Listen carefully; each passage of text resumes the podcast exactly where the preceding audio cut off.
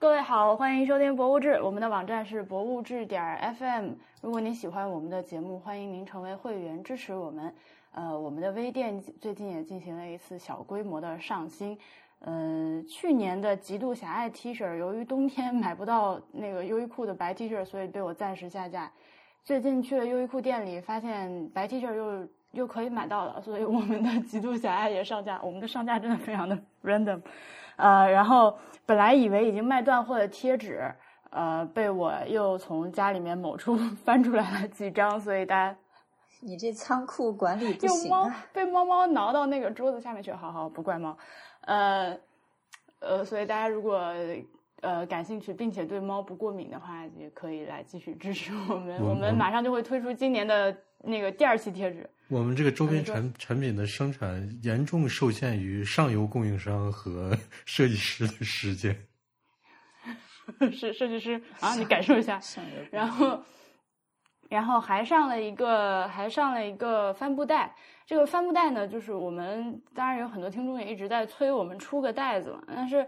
呃，我找了好多那个供应商，但是都觉得不合适，因为我觉得他们做的那个精细程度达不到我的要求。那能达到我要求的呢，我也没法找到，就是那样的厂家不会接受我们这样特别小的订单，就是一两百个的人肯定不会给我做。所以呢，纠结了将近得有两年的时间吧，这个帆布包。纠结的可真长。这 所以这个解决方案现在是这样的，就是我自己做。就真的是完全由我亲自来做，就是那个布料，当然我没有到说到纺织和做颜料的地步哈，但是布料买回来，然后是我来剪裁，我我来印印制上面的图案，然后缝纫、包边，呃，安装把手和还有最后的熨烫以及包装什么乱七八糟的，这些都是我亲自来做的。这个时间成本说实在的有点太奢侈了，呃，所以。我是我们现，所以我们这个包包现在是只接受预定，就是你如果真的想要的话，你就去呃买一个，然后等我俩礼拜慢慢给你做，这样我的时间的压力也不会那么大，而且呃也是真正的卖给了有需要、喜欢它并且有能力呃对，这是五百块钱一个，就是作为一个帆布包来说是很贵的，但是我是希望嗯这样买去的人是真正需要它，并且是经济上不会有很大的负担，就是完全是作为对于我们的支持。呃，来买这样一个东西的，这样我会比较心安理得一点。对，但是你这个帆布包的面料很厚，很厚啊，就是也是选过好几次的。我我其实不知道帆布包帆布包应该卖多少钱，五百很贵吗？五百不便宜。嗯呃，面料的话是我大概也买了八九种吧，所以其实我们成本还挺高的。就是里外里外，比如里面的有些地方的面料和外面它不一样，是吧？呃，对，里面那个内兜用的是比较细的斜纹帆布，然后外面呢是平织的，就是比较粗的那种，呃，看起来比较粗粝的原色，反正都是原色的帆布。对，然后包带是也是棉的织带，这样折腾了很久。因为一一开始其实我是想说不不计工本的用那个日本进口的那个帆布的，那个买来了之后呢，手感确实很好，但它有个问题，它。它晕色，就是那个那个那个潮湿的染料一上去之后，它立刻，因为它那个棉纤维太好了，它是那种长绒棉做的帆布，一下就一吸开，哗就就没了，所以就是只能用这个纤维稍微短一点的帆布。对，呃，图片的话，大家可以到微店里面搜“博物志”去看，就是我拍的一些照片发上去。嗯，现在已经。呃，已经有九个人拍了，然后我已经做完了六个寄出去了。我真的是，其实我现在挺后悔的，我有点想下架了，麻烦了，真的非常麻烦。你你还，但是你你还记得那个之前 Fidog 出过一个帆布包吧？就有宽宽的和竖的，那个我记得好像是一百多欧吧。但是你知道吗？他们因为用的是那种是自己研发的，还是跟别人合作的一种可以降解的帆布面料？现在应该是受制于成本原因，已经不再生产了。呃，实际上呢，就是如果说我我觉得啊，就是像你说的那种，还有我说的这种，就是对自己和环境都比较负责的搞法来做这个东西的话，它成本就是很高的。对，我觉得是。但是大家现在一般买帆布包，就是尤其是在国内待时间长了的话，你的心理价位就是几十块钱，或者也就一两百，已经很贵很贵了，这样。这这是个很复杂的问题，我我觉得没有必要在这讨论了。这涉及，这涉及，就我觉得这不是什么好事。啊，这当然不是什么好事啊，所以我们就选择了一个不同的方式来做这件事情嘛。我也是，就是大家感兴趣的话，就现在买，因为等我过两个月，等它反悔了就没了。对，等我再做几个，实在做到要吐了，这个事儿就没了。所以你能买到一个，嗯，长期在网上听的一个网友亲手给你做的包，就大概是这种感觉。对，虽然这个网友是要收钱才才给你做包的。谢谢大家。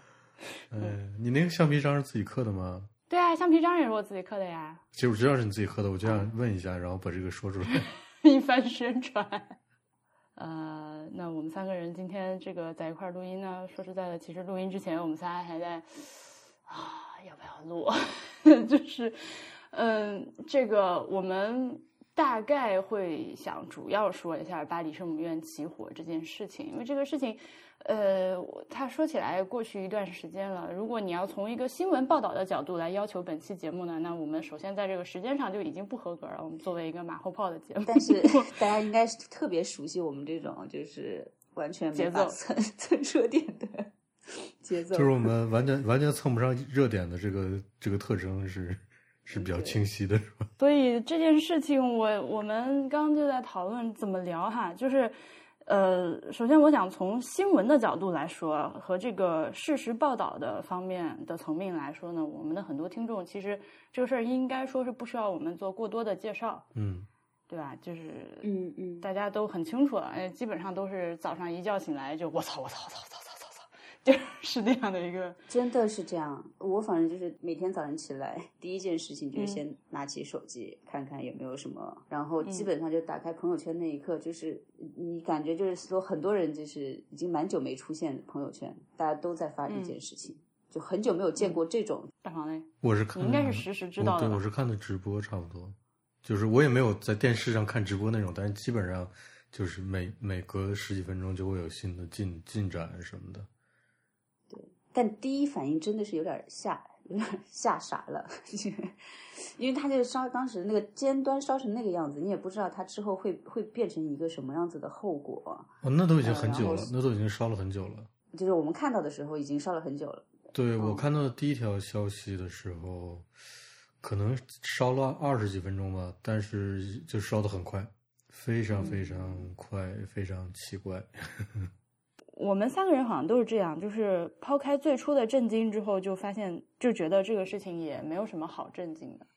对呀，对呀，这个这个观点我们在《博物志》里面，我觉得我也说过好多回了。就是我很奇怪我自己为什么到目前为止还没有成为一个佛教徒，就是什么东西都会毁灭的。你看到它再雄伟、再永恒的一个建筑，它总有一天也是毁灭的。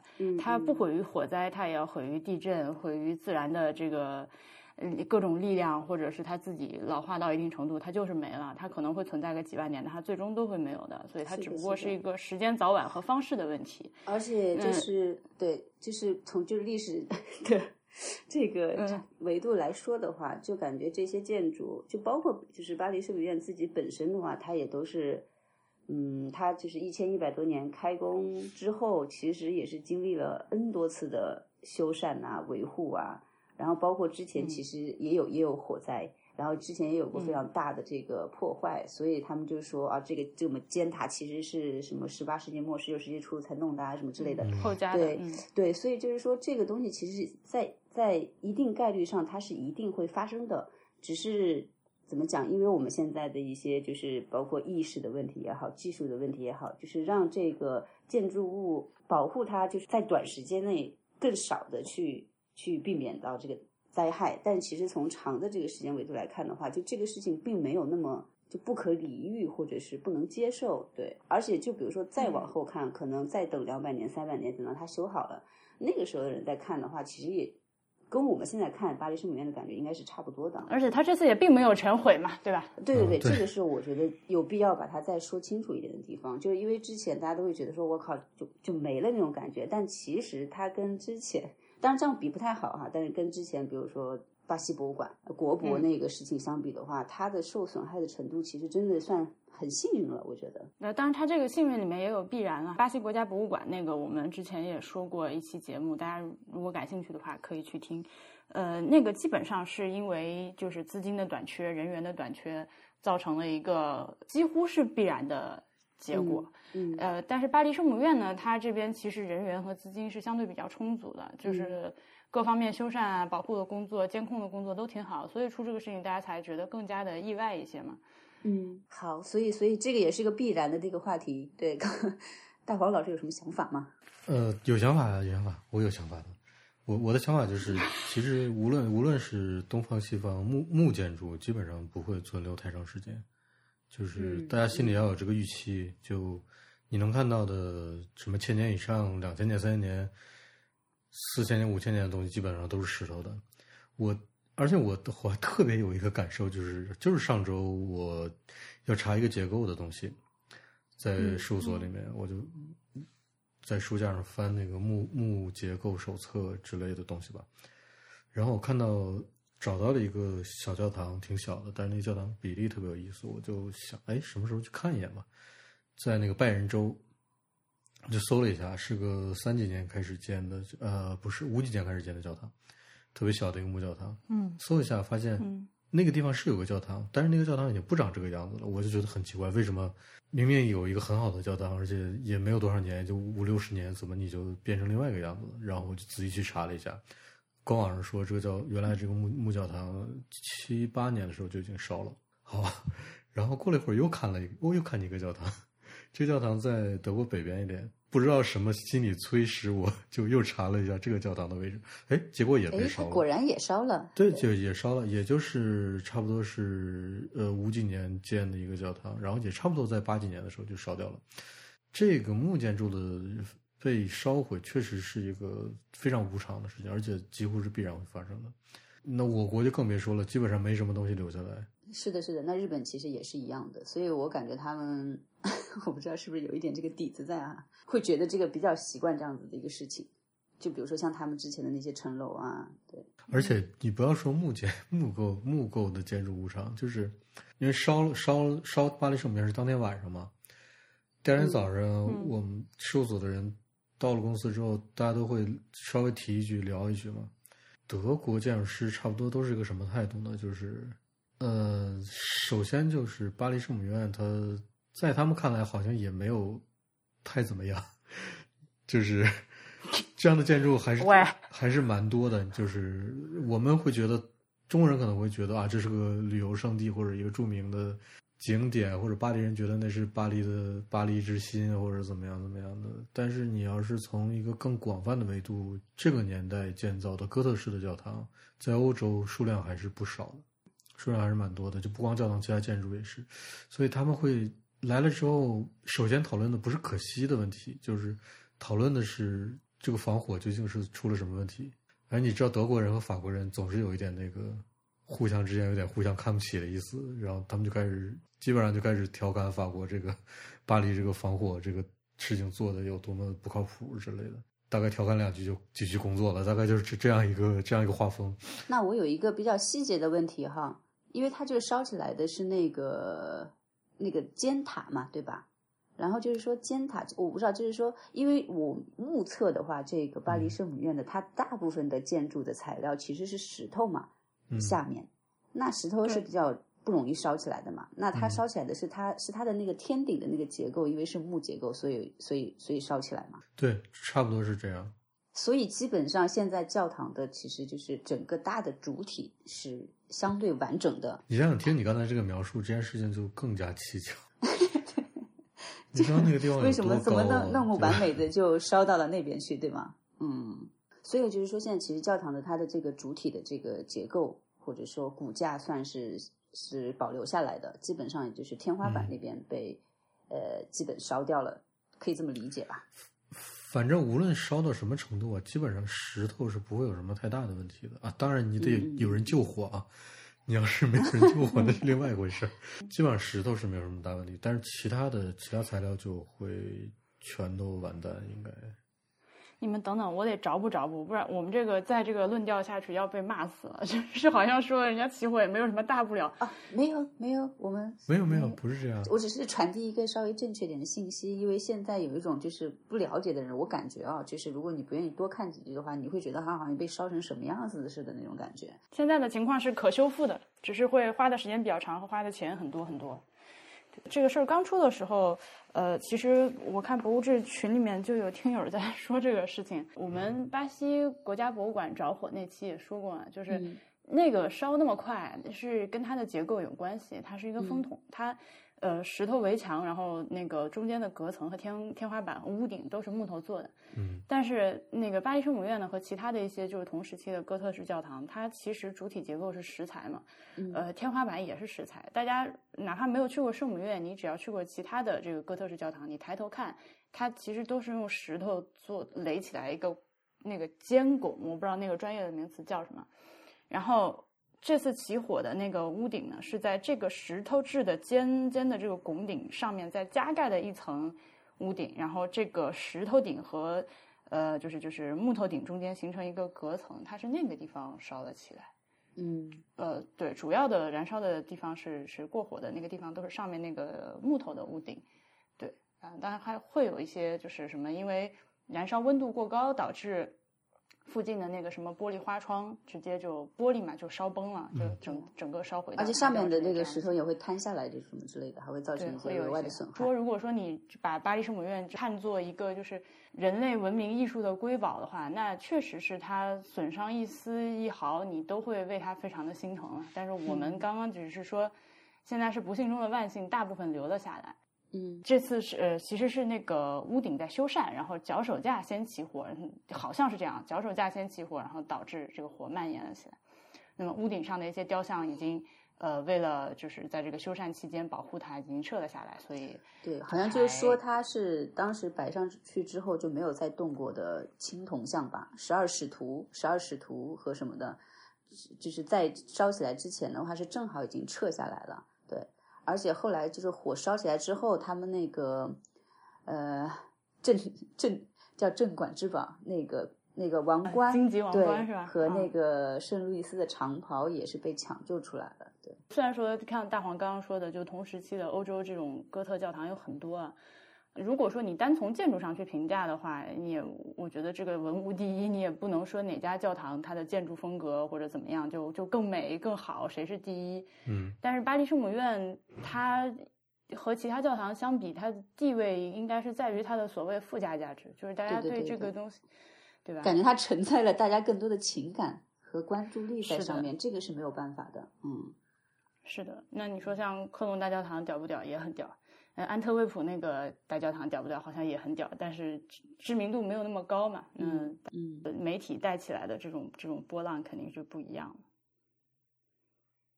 嗯，哎，说起来，安特卫普那个大教堂，就是呃，因为大家知道这个巴黎圣母院的正脸儿，你我你现在去看它的话，它是两边各有一个方形的塔，然后中间一个大花窗，下面大拱门这样的一个结构嘛，就基本上是一个方形的立面。但是实际上它是没修完的，就是它如果说彻底按照原来的计划完工的话，它正面应该是两个尖塔。这个我不知道大家听众们知不知道这件事情。所以老师老师是不是那种哥特的建筑，它是永远都修不完的呢？现在还在修的，就最著名的就圣家堂嘛，对吧？嗯。巴塞罗那那个那个，而且特别好玩，它已经是世界遗产了，但它还没修完。呃，也不知道要修到啥时候去，就是。呃呃，我我为什么想到这个呢？就是因为我刚提了一嘴安特卫普那个教堂，大家可以去搜一下。安特卫普那个呢，就是正脸儿，呃，跟巴黎的那个长得特别像，但是其中一个尖顶修完了，所以它不对称，特别好玩，像那种你知道，就一只耳朵立起来，一只耳朵塌下去那种兔子，就是对，一边是有一个尖顶的，一边是没有的。大家可以搜一下那个图，然后脑补一下，如果巴黎圣母院修成两个大尖儿是啥样。我我我在想那个什么，就是。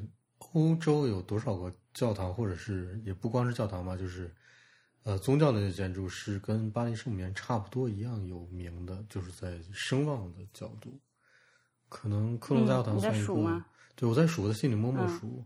就米兰那个算吗？米兰那个教堂？那当然啦，多么。那再就是圣家堂可能算。嗯。其他的应该没有了吧？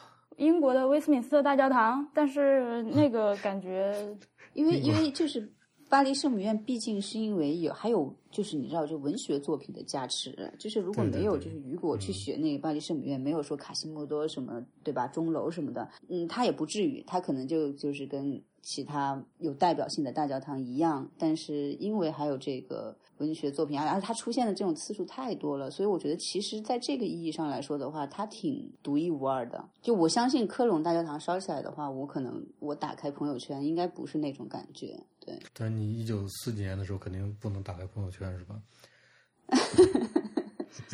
那 确实烧起来过呀。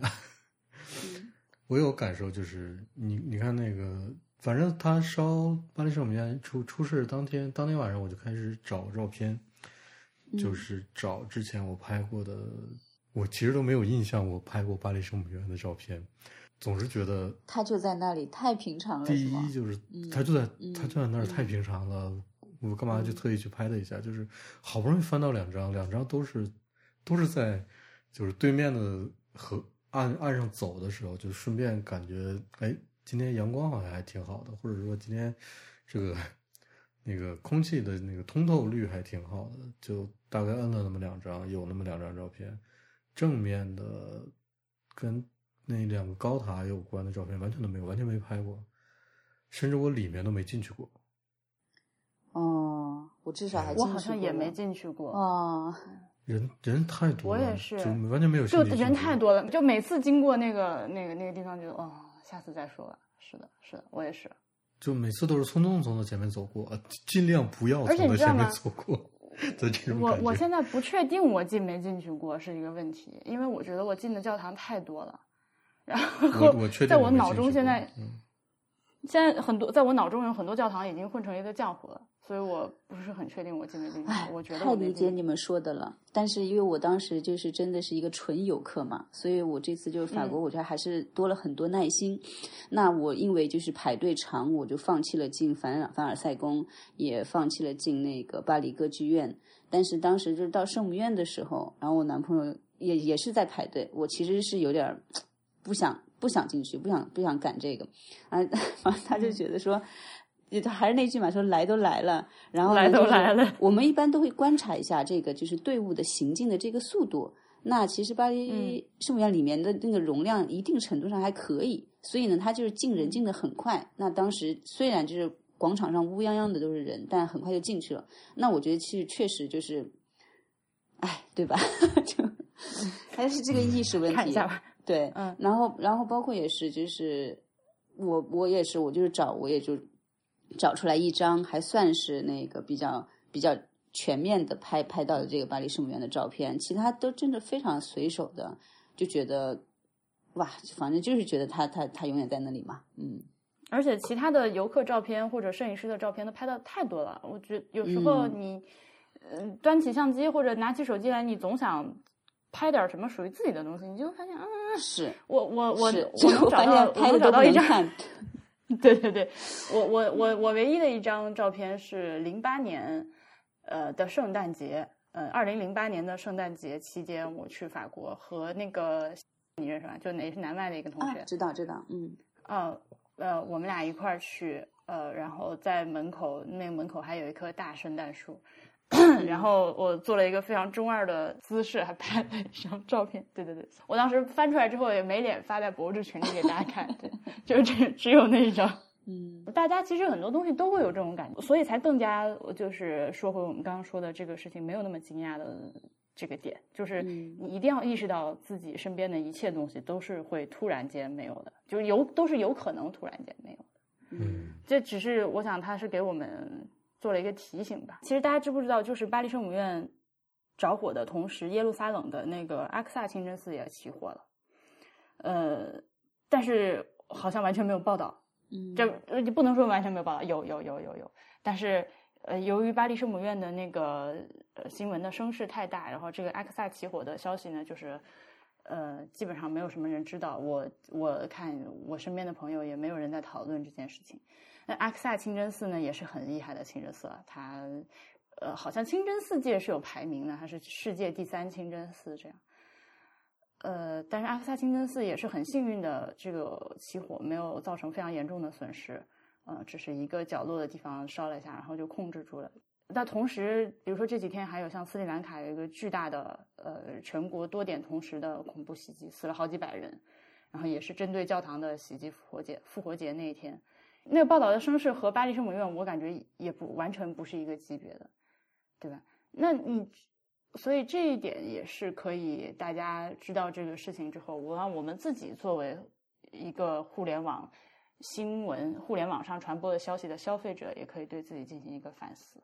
就是我们我们关注新闻的渠道得到的是什么？然后我们在得到这些新闻之后，我们对他自己发自本心的一个反应是什么？嗯，如果说如果说，当然我们作为一些老外啊，就是看到人家这里恐怖袭击，那里着火，心里面是不是其实把人家的文化分成了三六九等，或者说亲疏远近？就是这个这个这个中间的不平等是大家共同造成的。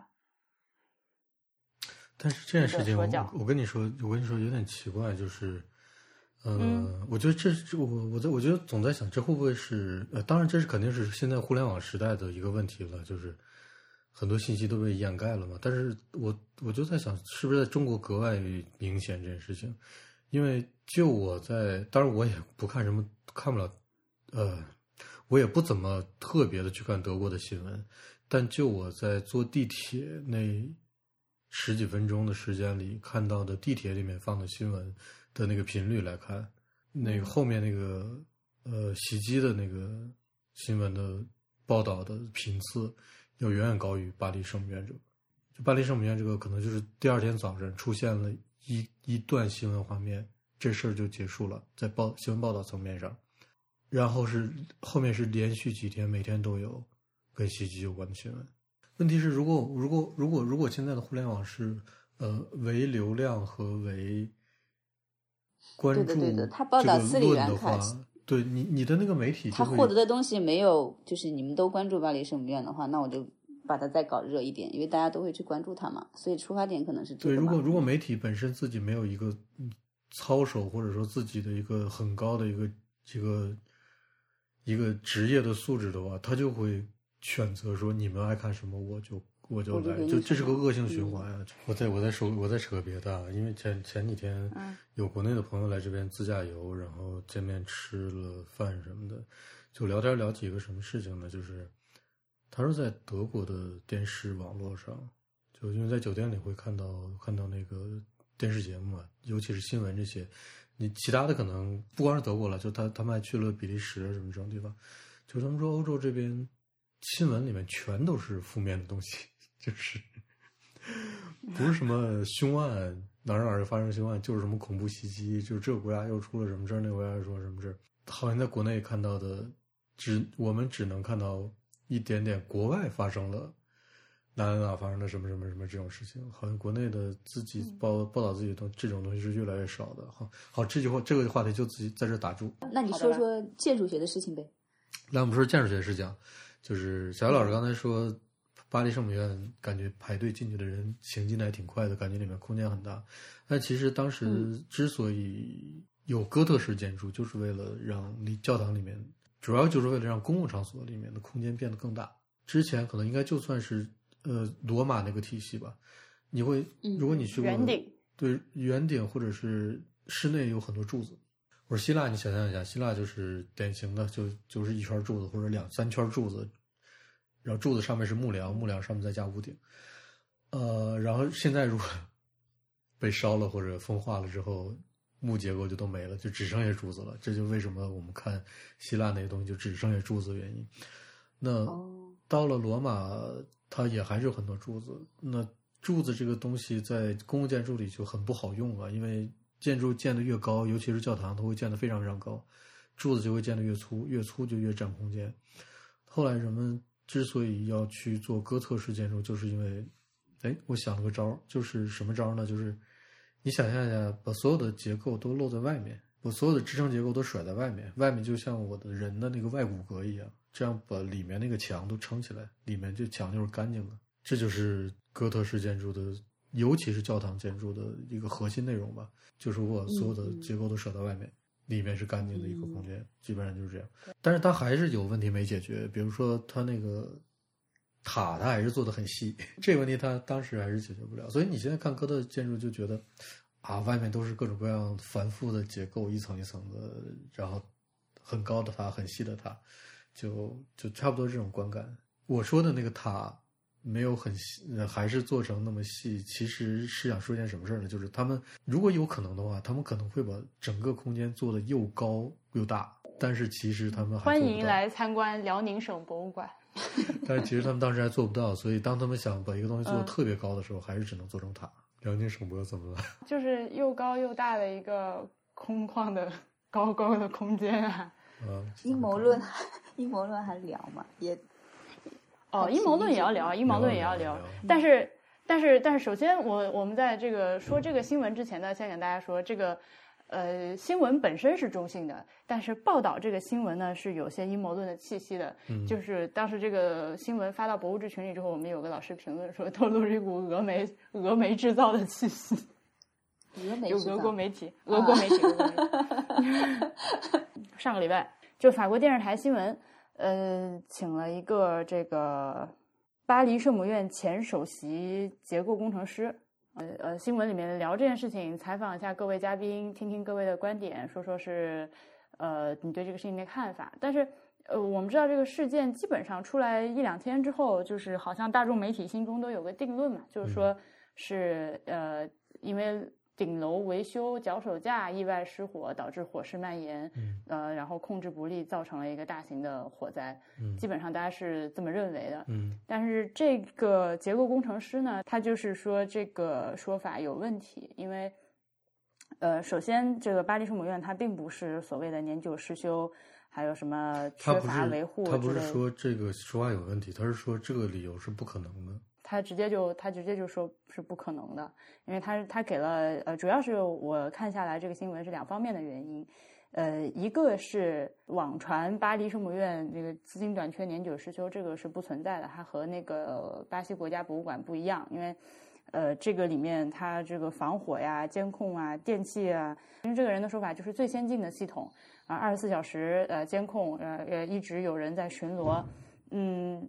是一个，如果发现了起火的话，就会立刻会有什么喷淋系统、乱七八糟都有了，就是就就这意思，是先进系统在监控的，不是没有，不是由于设备老化而造成的，呃，起火。那第二个他给出的理由就是说，这个巴黎圣母院的屋顶使用的都是呃老很陈年橡木，六百多年的橡木的木材，橡木呢就是一种硬木了，它非常的致密，非常难烧起来。呃，基本上，如果说是没有外力持续的去助燃的话，它是不会在短时间内就这么大，直接整个烧起来的。他这个话出来之后，也有很多网友就做了，当然是主要是法国网友啊，做了一些测试，就是自己找一块橡木，拿喷火枪对着烧，然后烧一烧，只要把喷火枪一拿开，这个火一会儿它自己就熄灭了，它烧不起来。嗯，对，呃，对他所以给的理由主要就是这两个。嗯，当时这个其他什么主持人、嘉宾，大家都是比较傻眼了，因为没有想到他会突然就直接说出这么个论调。但是后面发这个新闻的这个媒体呢，就开始往呃人为纵火这个路上去引了。呃，就是你能明确的感觉到这个记者春秋笔法和就是想要在读者脑中植入这个是有人纵火的这个意图。我们现在只是说。呃，如果说这位这个结构工程师说的都是正确的、可信的的话，那他就只是提供了一个事实，嗯，对吧？那我们也不能说最后下结论肯定就是人为纵火，就是因为你不知道，你不知道究竟发生了什么程度的意外。对呀，当就是我有看那个就是媒体写的一些报道嘛，然后他们就说，呃，因为就是本身就是法国政府出来做声明啊，然后包括定论这件事情的话，整个速度还是。确实给人感觉很快，像一般情况下的话，特别像 法国，好像会比较去拖哈，还在调查啊，还在怎样，还在怎样啊，考虑多种因素什么的。但这次的话，还是挺快就给出一个结论，说就是不是人为嘛，嗯，可能是因为就是说，呃，一个一个失误啊或者什么的，也没有确定吧，还是疑似嘛。嗯，至少这个论论调相当主流，就是所以想要非常快的下结论的感觉，对。对，所以马上就有人就讲说，这个可能就是为了防止，就是现在就是法国这个政局也这么不稳定，然后如果你又讲说这个有可能是人为的，有可能是什么，因为有恐怖分子的这种实施的话，那基本上的话，对于这个现在法国的这个局势来说是非常非常非常不利的。那所以他可能就是为了去掩饰这一块的东西，所以现在目前是给了这样子的一个一个一个结论或者倾向。啊，做出一个倾向的总结。嗯，说实话，这个是比较超出我自己个人的这个呃 经验，或者是能判断的这样子的一个程度哈。嗯，就是我可能看看就觉得说，可能又是阴阴谋论吧。而且我总感觉西方媒体特别喜欢搞事情。就 嗯。我我我当然就是因为我觉得就是说你这个火灾发生之后，你再比如说你是专家或者什么的，我总感觉这件事情里面它不可控的因素其实会非常非常的多，所以那我觉得那个老爷爷是不是下定论也下的太早了呢？他只能说是根据他自己的经验和判断，职业职业的这个知识。他毕竟是事件的当事人嘛，可以说是，就是因为很多结构都是经他手来完成，而且他比。他比这个世这个世界上绝大多数的人都更了解这栋建筑内部的东西，嗯，所以他是有他说实话是有他的能站得住脚的地方的。我我觉得道理上讲吧，就是，呃，因为刚才我说第二天这件出事之后，第二天我到事务所，因为我到的会比较早，来来的其他的同事来的会说两句，就是从他们那为数不多的两三句话能够得出的一个。他们觉得很不可思议的点是什么呢？就是，其实欧洲的建筑，无论是老的和现在的，都是有非常高的防火标准的。就尤其是这种古迹类的建筑，它的老建筑的防火标准，可能就是，比如说有一些在修缮的过程中加的一些防火防火措施和一些保险措施。就是我我我在某种，比如有。有烟烟的那种感应，或者有那种温度的感应的这些东西，其实是都是有的。它会直接联系到，呃，救火系统的这些这些，就直接会有一个关联。那问题就是，不可思议在哪儿呢？就是已经烧到那种程度了，就当时烧了烧了很久很久了，救火的这个举措都没有特别好的执行，这个点。就是你，我们现在如果回去读一些什么赞颂法国消防员的文章啊，或者说什么后来的那些，就反正我不知道具体情况，也有人说这个东西非常难救啊，然后这个东西烧的地方很高啊，就没有办法洒水啊，用直升机投也水也不行啊，然后就会损坏里面的东西。好，这些都是事实，但是这些事实不是今天才知道，没有预案是吧？对你难道不知道那个如果巴黎圣母院着火会是哪部分着火，哪部分不会着吗？你难道不知道哪那部分着了，什么样的水是到不了的？什么样的水会破坏里面的东西，或者什么样的灭火的灭火的那些那些那些器具会会产生什么样的结果？这些难道是你今天着火了之后才开始讨论的吗？那显然不是，对吧？那显然他就是认为这点很不可思议，没有预案。就如果是没有预案的话，那实在是太蠢了。就是那真就是像我同事们嘴里说的。不可思议的那个不可思议，当然他们可能会用一些有点那个的词，但是真就是不可思议。好，那如果不是这样的话，那就说明这个着火的这件事情的发生的速度和规模是超出预案的。你超出预案有很多有很多可能性，但是他就我是不相信法国的整个这个这个机制是这么蠢的。如果是这么蠢的话，那实在。那实在是有点太不可思议了，我是不相信这么说的。那如果不是这样的话，那就说明整个这个事件发生的速度是超超远远超出预期的。超出预期在于说，我本来在某种程度上就已经应该得到妥善的处理了。比如有一点火苗的时候，就应该有感应了；有有某种程度的烟的时候，那个救火的装置就应该已经到位了。但是都没有。我们看到这个新闻的时候。就我在直播看到的时候，就我看到的时候，它已经燃成那样了。根据 AP News 的一篇文章《Sixty Six Minutes: The Frantic Race to Save Notre Dame》中间，呃，说到的细节呢，火灾发生当天的下午六点二十分，圣母院里面正在进行当日的祈祷活动，呃，这个时候火灾报警器响了，但是经过工作人员上到屋顶确认，并没有发现火灾，所以当时以为是一个误报警。二十三分钟之后，六点四十三分，火灾报警器又响了。那这一次终于就发现起火，工作人员赶紧报警，火警大概是在十分钟左右的时间赶了过来。所以这个报警系统确实是在一起火就响了起来，系统是没有失灵的。对，所以大家才就就有种特心疼的感觉，就大白天的干着急。一直一直着急一晚上，好多巴黎人就跑到河边，都恨不得要跪在地上。哦，是已经是跪在地上，然后在那里唱圣歌。对对对。哎，你说到这个，我想起前天前天早上在朋友圈看到一个，呃，在故宫工作的姑娘，她她就是说自己上班特别难，呃，坐地铁坐到东四下来换公交车或者骑单车才能进宫。然后我就问他，你为什么不能在东四地铁站放一个电动车？呃，就是自己上专就专门解决从地铁站到宫里面的这段距离嘛。嗯。那他就说，因为宫里不让给电动车充电，就故宫里面的防火要求是非常多的。呃，所以就导致他们上班很痛苦。就看着是北京市正中心，但你其实总是要。找一个地铁站出来，然后想办法怎么样换成这样那样骑单车的才能才能进去上班。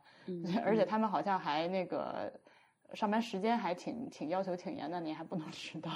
对，嗯，所以我那天看到巴黎起火之后，呃，故宫好像也又开了一次那个防火工作什么，对防火安全之类的会，就好像我们国内是有一些这样的文博机构在这个方面，嗯。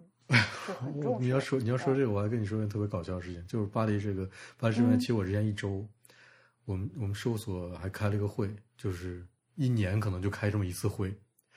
防火安全教育啊，就是新的防火设施到了，然后有有一个人起来讲解一下，这是市市政要求的，就是必须开这个会，大家要看一下这是什么东西。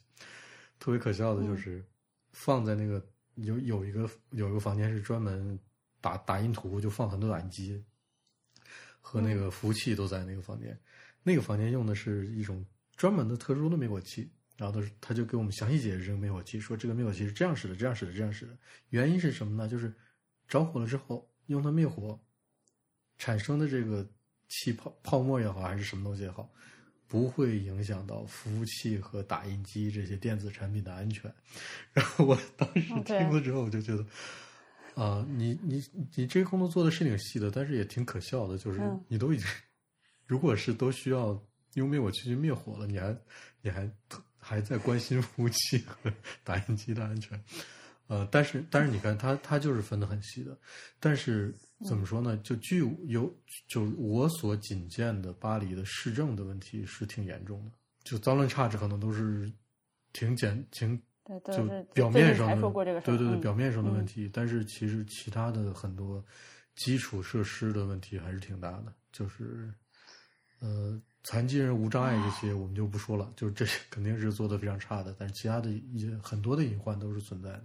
所以你要说，所以我就我就我就把阴谋就论拉回来一点了，就是说这次如果真的是说巴黎的消防系统就是这么运作的，我就是没有能力做这个预案，也没有能力把这个。巴黎圣母院这个着火的问题控制好，或者隐患控制好，那也是有可能的，真的是有可能。虽然听起来很不可思议，也是有可能的。嗯，我想做点补充，就是我觉得这次事情，嗯，我刚刚不是说是那个不幸中的万幸嘛？除了就是说它本身其实烧掉的地方，并就是它主体其实还是相对相对完整的保存下来，然后里面的一些就是。文物啊，然后包括就是宝物啊什么之类的，也一定程度上都被抢救出来了。那这次事情我还有两点就是印象比较深的，也是觉得说算是万那个不幸中的万幸的事情啊。第一就是我之前发给过你们的，就是法国那些奢侈品集团，大家都纷纷踊跃捐款啊。然后所以你看，他真的是，哎，你也不唏嘘也不行，就是大伙第二天基本上来过，就是我看说什么来自法国各界的。那种就是捐赠金额就已经突破了七亿欧元，嗯，这个比他之前就是拿到的那个维修的预算就是就是几十几十几十倍十几倍吧，对吧？我觉得这个事情首先是以就是你会有一个定心丸，就是这个东西不管法国花花多长时间，它反正之后还是有这样子的一个一个财力的支撑去修复，嗯。然后第二个事情是，呃，巴黎圣母院有非常完整的三维的模型，对。所以呢，就是说是建筑的，对它这个整个建筑把它扫成了三维模型。所以就是说之后对于它重建和修复的话，基本上你有三维模型在那里的话，你其实可以做到。不能叫百分之百的还原吧，可能就是极其接近以前的那种还原。哎，但是我觉得这个就其实不一定，因为呃，我们现在主流的这个古建筑修复都是一个修旧如旧的观念嘛，就是主主流大家这么认为。但是你也不排除他这次就会对这个建筑重新进行一些设计，也有可能，有可能就对吧？我们上我们说那个烧掉的尖塔是十八世纪加上去的，嗯呃，那我这次对它进行一个大型的修复。也有可能，你说不定上面它就是玻璃顶啊，乱七八糟的，你很难讲。对对，你说那个数码扫描，就是还是育碧嘛，就是做那个《刺客信条》的团队，他们去呃进行了这个扫描。哦，说回刚才那个捐款的事情，然后这一下子就法国各界不是捐款捐了这么多嘛，就说捐给圣母院，然后黄马甲又开始就开心，然后黄马甲又去游行，然后就说你们要有这么多钱的话，你们为什么不关注一下我们这些穷苦大众，不关注一下市政什么的？你们难道巴黎圣母院就比人还重要吗？然后我就刚刚看到消息的时候，就觉得突然觉得有一点点无法反驳的感觉，我觉得黄马甲真是挺有道理的，对。还有一本书啊，有一本书是叫《巴黎烧》的嘛，我我给大家念一下这个来自豆瓣的呃书 《巴黎烧了吗》的简介。呃，译者董乐山先生在译序中说，《巴黎烧了吗》是新闻史上的一部杰作。两位作者拉莱科林斯和多米尼克拉皮埃尔分别是美国新闻周刊和法国巴黎竞赛的记者，他们在作品的史实方面力求详实，花了将近三年的时间收集材料。翻阅了美法德三方面的军事材料，采访了上至艾森豪威尔戴高乐高级助手，呃肖尔铁茨，下至法美德军普通士兵和巴黎市民，共达八百多人，采用了其中五百三十六人的亲身经历，因此能使这部作品做到事事有根据，人人有下落，句句有出处。另一方面，他们又发挥了新闻记者的特长，能把文章写得生动活泼、引人入胜，令人觉得仿佛在读一本扣人心弦的惊险小说，放不下手来。作为报告文学，它可以称得上是一部典范的作品。那反正比我说的好，我就念给大家听一下。完了吧？我我觉得这个烧就是烧起火这个事儿就说到这儿吧。那个我们也没有什么更加有建设性的那个内容可以给大家输出了。就是本期主要是给大家谈一下我们。呃，发生这件事情之后的一些个人的感想。醒了醒了，本期只是为了凑评审最后一期录音。就就我们想说，五月一号之前无论如何要出一个平城最后的博物志。就是哎呀，其实其实什么平城最后的，现在这个已经很就太烂了，我都有点不好意思讲了。嗯嗯。哦，对哦，这个事情我们还没有在节目里说过。对吧？改改元这件事情，所以日本人民是喜欢这个新年号的吗？嗯，没有人去讨论这个年号好不好，因为它毕竟是天皇的年号。你说这件事情就是非常失，嗯，是应该是有一种非常失礼的感觉哈。就是你去讨论这个年号好不好，因为你是没有这个权利去讨论年号好不好的。他就是公布给你，怎么能这样呢？王侯将相宁有种乎？老子就要讨论一下。我。哎，真的，真的是这样子啊，就是呃，当然这是我自己的一个感觉哈，就是包括日本的新闻呐、媒体啊，什么任何的事情啊，嗯，基本上你是不太不太会见到这种说什么批判王室啊，或者说王室不不好啊这种新闻。可能只有一些小报会有。你在公官方的这个就是电视台什么不用不是官方，就是你在公共的这个电视台上看到的所有的报道，他们只是就是报道这个事实。而且你看他们在报道皇室的时候的新闻的里面讲到皇室和皇室有关的人的时候，他们用的全部都是敬语，全部都是敬语。你称到那个天皇的时候，一定就是所有东西都是就像是有一个规范一样，对你不。你连就是平常这种，你知道 t e n a n g o 嘛，对不对？就是丁宁语这种，相对这种是不行的，这个规范是不够的。你是必须要用非常严格的这种敬语来称呼他们，就是剧场的那种。对对对，那所以从这一点上来看的话，你可以看出他们就是一个态度嘛。所以那现在新年号出来了，大家就是觉得说，哦，嗯。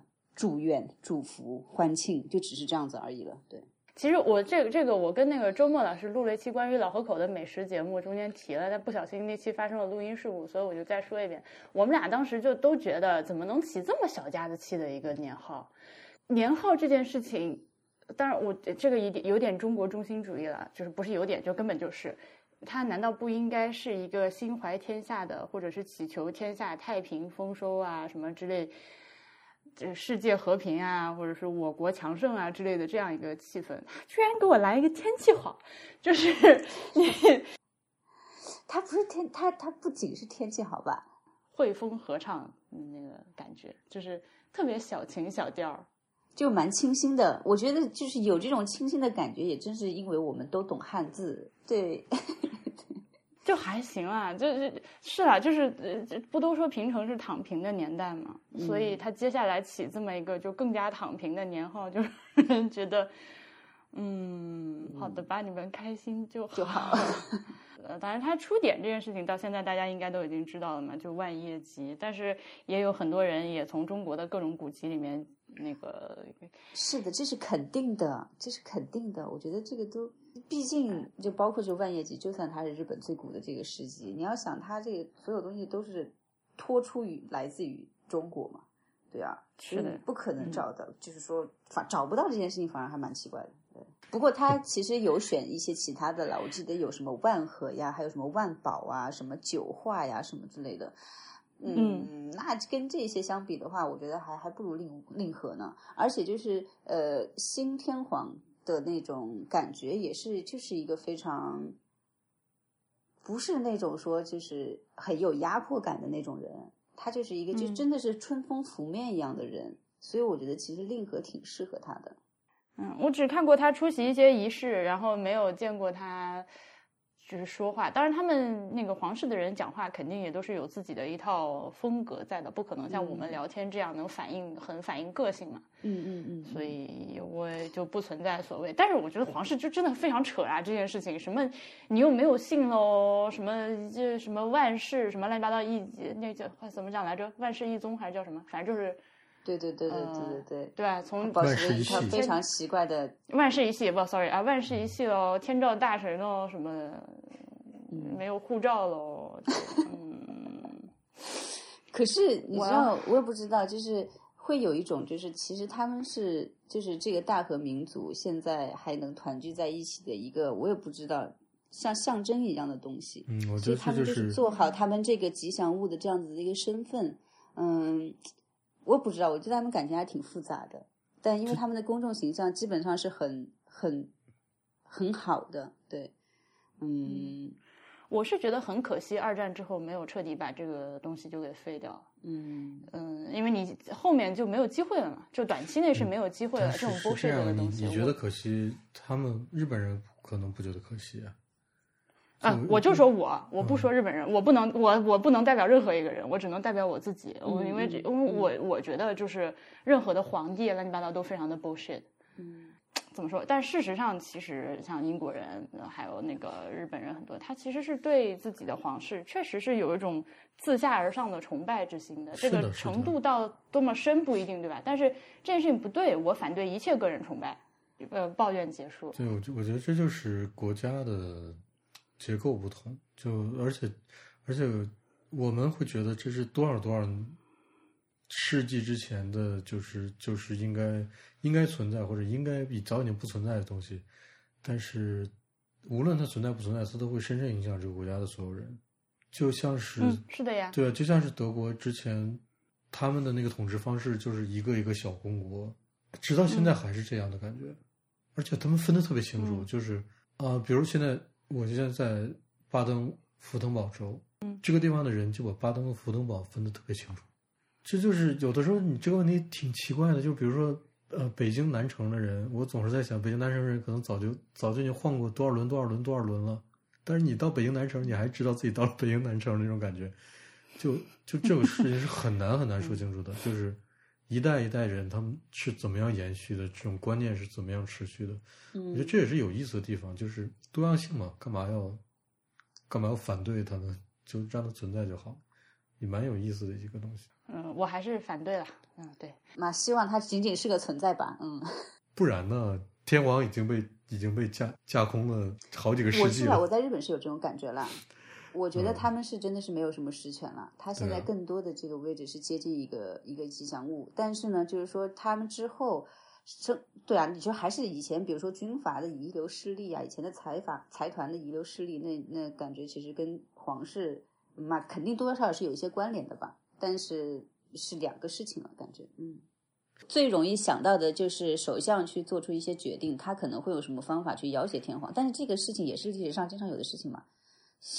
嗯，怎么讲？就是挟天皇以令诸侯的那种感觉吧。嗯，这是这是日本近代史就近现，呃，中古到现近代史经常发生的事情吗？常有的一个事情，但是呢，就是感觉就是因为因为天皇的形象很好，民众也很信赖他们，所以基本上。我感觉啊，民众是不希望就是让天皇和这个这种所谓说政治或者什么之类的太扯在一起的。就是如果就比如说现在那个安倍其实有点强势嘛，他其实好像是，就就民众会比较反感看到这种东西。嗯嗯，就比如说他觉得你你首相做了一个决定之后，你不需要让天皇来背书。嗯，就选年号，我那天看到一个报道，其实这件事情天皇也。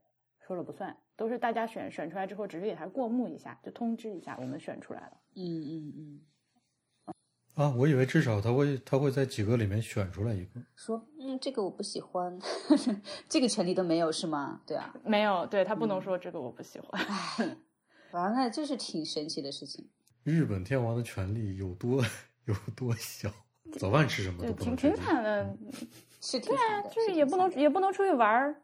所以我还是挺佩服这次这个事情的，就是在于说这个老天皇执意要退位这个事情，基本上就是可能就是就是法律要要为他这个事情就要去变更法律，变更所有的传统，嗯，挺难得的这个事情，嗯嗯，挺好的，因为我们都希望老年人能退休过几年安享晚年的生活，不然他就很累呀，一天到晚的，虽然又没有权利，还要干各种活儿，嗯。基本上他们一年三百多天，对对对，就没有什么休息。基本上就是他们可能这个日历都已经定到两年后了。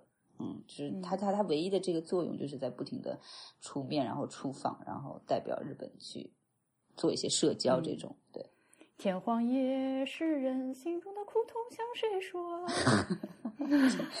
你这节目这调调太飞了，我跟你说。好的，那我们本期的这个。传说中的平城最后的博物志就录到这里。所以你题目要要什么？平城最后的博物志吗？不要吧，我们题目就还是启程和和主题相关的吧，还是讲巴黎圣母院嘛。然后三号起个抬头。我操，你知道吗？但是这一期巴黎圣母院的这个整个基调好欢乐哟！祝大家五一假期快乐愉快。五一我好像也是放假的。大哥已经就要五一了，好吗？什么叫你好像也是放假？我不确定，我不确定。就五一当天我是放假的，国际劳动节嘛，是吧？我都忘记了。对呀，对对对对对。芝加哥工人大罢工，好，那个再见再见，这次真的再见了，C'est une histoire qui a pour lieu Paris la belle en l'an de Dieu. 1482 L'histoire d'amour et de désir. Nous les artistes anonymes De la structure ou de la rime tenterons de vous la transcrire pour les siècles à venir. Il est venu le temps des cathédrales, le monde est entré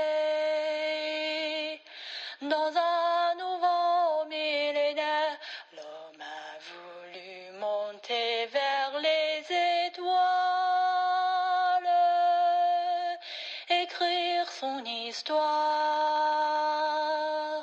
dans le verre ou dans la pierre. Pierre après pierre, jour après jour, de siècle en siècle avec l'amour il a vu s'élever les tours qu'il avait bâties de ses mains. Les poètes et les troubadours on chantait des chansons d'amour qui promettaient aux gens humains de meilleurs lendemains. Il est venu le temps des cathédrales, le monde est entré